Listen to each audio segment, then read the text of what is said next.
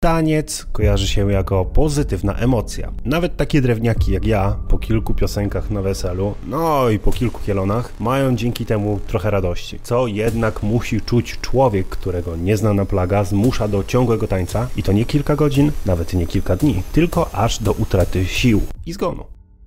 Plaga taneczna to dziwny rozdział w historii świata, podczas którego setki obywateli Strasburga, wówczas wolnego miasta w ramach Świętego Cesarstwa Rzymskiego, obecnie we Francji, tańczyło w sposób niekontrolowany i po pewnym czasie bardzo niechętny. Przez wiele, wiele dni. Mania trwała około dwóch miesięcy, zanim skończyła się równie tajemniczo, jak się zaczęła. W lipcu 1518 roku kobieta, której w księgach nadano tytuł Pani Trofé, wyszła na ulicę i zaczęła tańczyć. Wydawało się, że nie można jej zatrzymać. I tańczyła, tańczyła, tańczyła, aż padła z wyczerpania. Po odpoczynku wróciła jednak na parkiet i bansiła dalej. Kontynuowała tę drogę przez wiele dni, a w ciągu tygodnia ponad 30 innych osób zaczęło zachowywać się jak ona. Stale zwiększająca się liczba tancerzy zaniepokoiła władze miasta.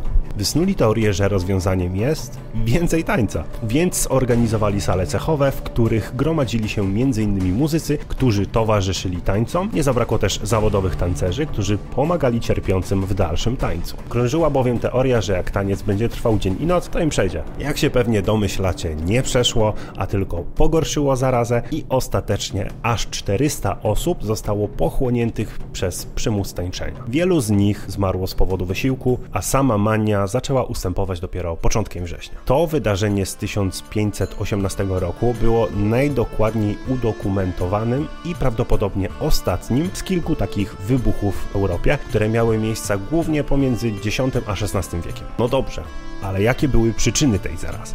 Źródeł tej plagi w tamtym czasie szukano w opętaniu przez demony i przegrzaniu się krwi. Badacze w XX wieku sugerowali, że chorzy mogli spożywać chleb z mąki żytniej, który miał być zanieczyszczony sporyszem, który bywa przyczyną różnych halucynacji czy przykurczów mięśni. Mówi się, że to trochę LSD. Pewien amerykański socjolog twierdził, że tancerze byli wyznawcami heretyckich sekt i tańcem chcieli przyciągnąć boską łaskę. Najbardziej prawdopodobną jednak przyczyną była teoria amerykańskiego historyka medycyny Johna Wallera, który w kilku artykułach przedstawił powody, dla których wierzył, że plaga tańca była formą masowego zaburzenia psychogennego.